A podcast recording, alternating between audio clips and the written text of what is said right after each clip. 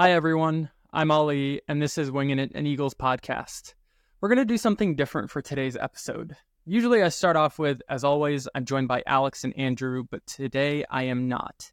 Don't worry, we did not have a falling out. We're going to be back and record our next episode on Thursday night, and I think you'll all be excited for our guest.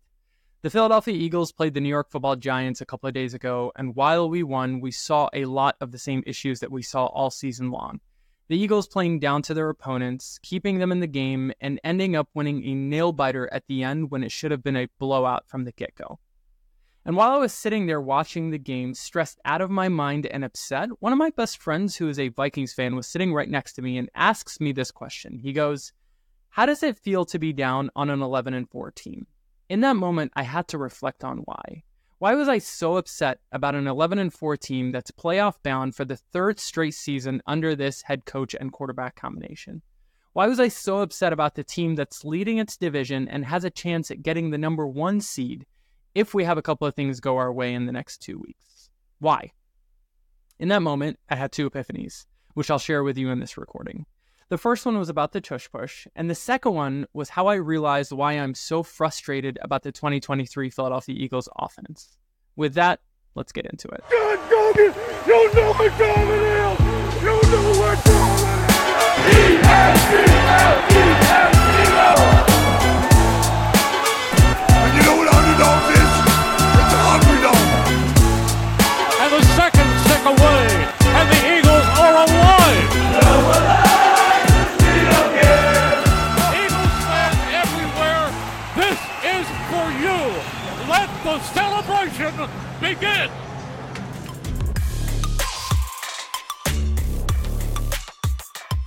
Before I get into it, I want to remind everyone that if you're not following us on our major platforms, please drop us a follow. So we're on Spotify and Apple Podcasts under Winging It and Eagles Podcast.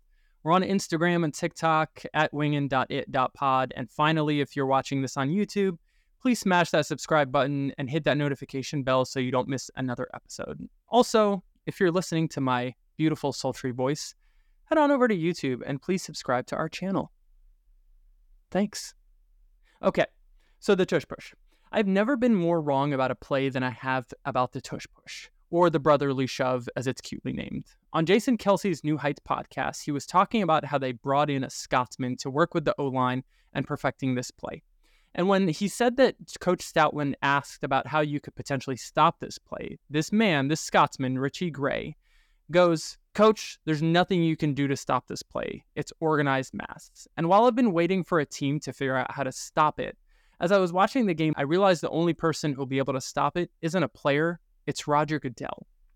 For anyone who isn't aware, the tush push, cutely named the brotherly shove, is a play where the Eagles' offensive line lines up with seven men on the line of scrimmage, usually in the form of five offensive linemen and a tight end on the left side with a receiver on the right. Jalen Hurts is under center and three men behind the line of scrimmage. Usually we'll see AJ Brown, Olamide Zaccheaus, and D'Andre Swift, but we'll also see combinations of Dallas Goedert in the mix, and Jack Stoll will usually take his place in the tight end spot on the line of scrimmage. So why is this play so unstoppable? If you say it's because we have a quarterback that squats 600 pounds and the best offensive line in the league, I'd say that you're not alone in that thought. Heck, I had that thought. But here's why I think this is the most misunderstood play in the NFL. Jalen Hurts, while he can squat the house, is more of a passenger on this moving freight train than a contributor himself. This play has three key components in my mind. Number one is the combined effort of Jordan Mailata, Landon Dickerson, or whoever's in that left guard position, and Jason Kelce. And notice I didn't say Cam Jurgens or Lane Johnson. Number two is Jalen Hurts, along with this posse of people who push him. And number three is how the defenses that we've faced line up and how no one is able to stop parts one and part two. So let's start with number one. The next time we line up for the tush push, I want you to take note. The Eagles rarely go up the middle behind Jason Kelce.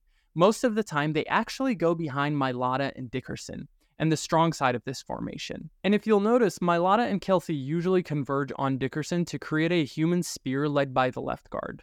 They're not double teaming anyone. They're just bear crawling on their hands and knees and pushing forward and slightly to their right.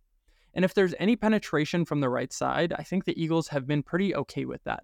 And if any defensive linemen get lower than the Eagles, which I only saw on one play, those linemen usually just go over them and run them over. Number two is Jalen Hurts and his entourage. I used to think Jalen's ability to squat 600 pounds was what made this play possible, and I don't think that anymore. A lot of the time, Jalen is just a passenger while his offensive line creates the railroad tracks for which the train to move on, and his receivers and running backs behind him are the proverbial conductors steering the train. Number three is why I think this play is never going to get stopped. Defenses load the A gap over Jason Kelce, and the only time I saw them do something different was when we played the 49ers, and the Whiners maintained gap discipline with one player in each gap. And exactly what you thought would happen happened. That player in front of Dickerson and Mailata got absolutely blasted by those three offensive linemen. I don't think this play is ever going to get stopped, which is sadly why I think it's going to get banned by the league. So that's the tush push. The second epiphany I had two days ago was why I hate our offense so much. And similar to how I structured why I think the tush push works because of three pieces, I'll organize why our offense is so inept because of two main reasons. The first is our use of the shotgun and how that impacts our run game whenever we decide to run the ball, and our play action pass, a critical piece of our passing game that's non existent in our offense. The second reason is our lack of use of motion. All of the stats I'm going to reference exclude the Giants game from a couple of days ago because I didn't have time to comb through the game film. So let's start with part one how much we use the shotgun. To highlight how much we use the shotgun, we have had 14 pass plays that started from under center this season. For all you math whizzes out there, that equates to one play per game this season. And when we look at the number of rush plays that we ran that didn't start from the shotgun, the Eagles have a total of 61 total plays. That's about four rushing plays per game that were from under center or the pistol. That's not counting tush push plays, by the way. For comparison's sake, the 49ers, Dolphins, Texans, and even the Cowboys run between 15 and 20 runs per game that are either from under center or the pistol. So, why is this a problem? The problem is that the Eagles run inside zone running plays 53% of the time. We have running back designed runs. This is the first in the NFL, by the way. What is inside zone, you ask? Inside zone is a run concept designed specifically for running backs between the tackles, and its sole purpose is to get you three to four yards per run when you really, really need them. Not bad, right? Wrong. It's for this very reason why our offense is so inept this year because only 7.8% of inside zone running plays account for big plays in the NFL this season. Other concepts like jet sweeps, outside zone, counters, draws are much more explosive, but are all impossible or at least very difficult to run when you're operating from the shotgun. Why? Depth, space. Football is a game where one team tries to create space while the other team tries to close that space. I learned that concept playing high school football. A running back who lines up next to the quarterback has less space and therefore less time to allow for blocking schemes to develop. D'Andre Swift is one of the most patient running backs I've ever seen. His patience and vision remind me of LeSean McCoy. So we have one of the most explosive running backs in the league, and the times when we choose to use him, we're essentially tying both of his hands behind his back.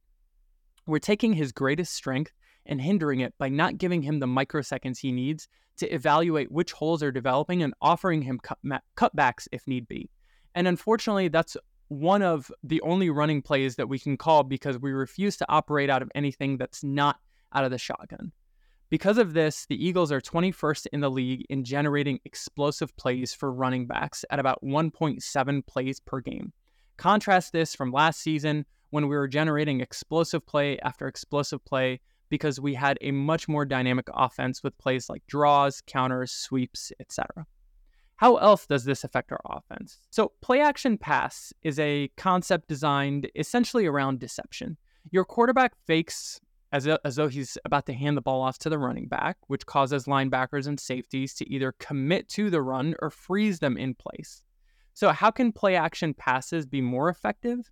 A quarterback's ability to sell the fake is one of his biggest weapons. And you see this in offenses like the 49ers, where Brock Purdy shows his back to the defense and fully commits to the bit as if he's truly handing off the ball. The Eagles run more shotgun plays than any other team as a function of their total plays, and yet we have one of the lowest explosive pass play percentages than any other team. Contrast this with top offenses in the league San Francisco, Miami, Houston, and even Dallas, as much as it pains me to say it, those offenses run shotgun below the NFL average, and yet they have the highest explosive pass play percentage out of all the other teams in the NFL. The whole system of play action pass is designed to attack the middle of the field between 10 and 25 yards from the line of scrimmage, the void behind the linebackers and in front of the safeties. And because these completions are thrown over the middle, they result in higher chances of yards after the catch versus attacking a DB along the sideline like we do with AJ Brown. When the Eagles run play action pass, whereas always in the shotgun, where Jalen never turns around and shows his back to the defense, the ball is always in plain sight of the linebackers and safeties. And because of the quote unquote fake, you know, takes so little time, our receivers' routes don't have enough time to develop. So we're left watching Jalen Hurts take what feels like an eternity to throw the ball while his receivers try to get open and he points to the back left corner of the end zone against the 49ers. The second reason why I hate our offense didn't actually come to me until I was watching the 49ers Ravens games. There was a stat that popped up that said 75% of 49ers plays use motion, and that was second in the league behind, you guessed it, the Miami Dolphins. What is motion? Motion is when the quarterback tells one of his receivers to move parallel to the line of scrimmage from one spot to another. This does two very important things. The first one is it gives the quarterback a lot of pre snap information. It tells him whether the defense is in man versus zone coverage. It tells him whether or not there's a potential blitz coming. And it also tells him potentially what coverage the defense is about to use if they don't do a good job of disguising it well. All of this information is very helpful to a quarterback who's worried about going through his progression and having in sync timing with his receivers so he's able to deliver a ball in a spot on the field where his receiver is going to be. The second thing it does is it helps receivers create space. Remember, I said football is a game of creating space. Defensive back is, in my opinion, the hardest position in football behind the quarterback. And when you add that the guy that you're covering is running around before the play even begins, your job just became harder. Philadelphia, you guessed it, has the lowest motion percentage out of any team in the NFL, and we are the lowest by a wide margin. We're the only team in the NFL that's under 30%. So here we are. Our offense forces Jalen Hurts to react to what the defense is giving him in real time with no information pre snap. Our receivers aren't able to get free releases, and the linebackers and DBs are free to play press coverage and make our receivers have to out talent everyone. And at the core of my frustration is exactly this. We have such a talented team, and we are asking them to just out talent their opponents. To put it in a perspective that we all get, the 2023 Philadelphia Eagles are Rocky Balboa with Mickey as his trainer. All talent, no finesse, and no fundamentals. We can win, and at the end of the day, we do win more than we lose, but we get the bejesus kicked out of us in the process when we didn't have to. The only saving grace I have is I think there may be a light at the end of this tunnel. What I saw during the Giants game was an Eagles team in the fourth quarter who started to use motion a lot more. A team who was handing it to D'Andre Swift and Kenneth Gainwell from the pistol. I think a lot of the things that I just mentioned can be adjusted with simple coaching in time for the playoffs. At least I hope they will. Otherwise, I think we're going to be an early first round exit simply because we were driving a Lamborghini and we didn't know how to shift out of first gear. Thanks for listening. I'm Ali. Join us on Thursday where we break down our upcoming game against the Cardinals. Go Birds. And please, for the love of God, stop running the shotgun so much.